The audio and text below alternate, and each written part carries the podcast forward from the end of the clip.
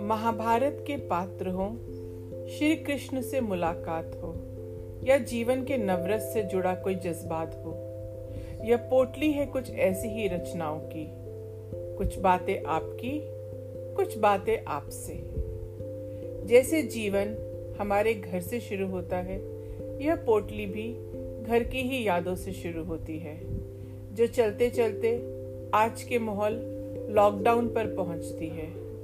Lockdown से महाभारत के कुछ पात्रों तक और महाभारत के पात्रों से जुड़ी वो सीखे जिन्होंने जीवन के अनुभव बताए।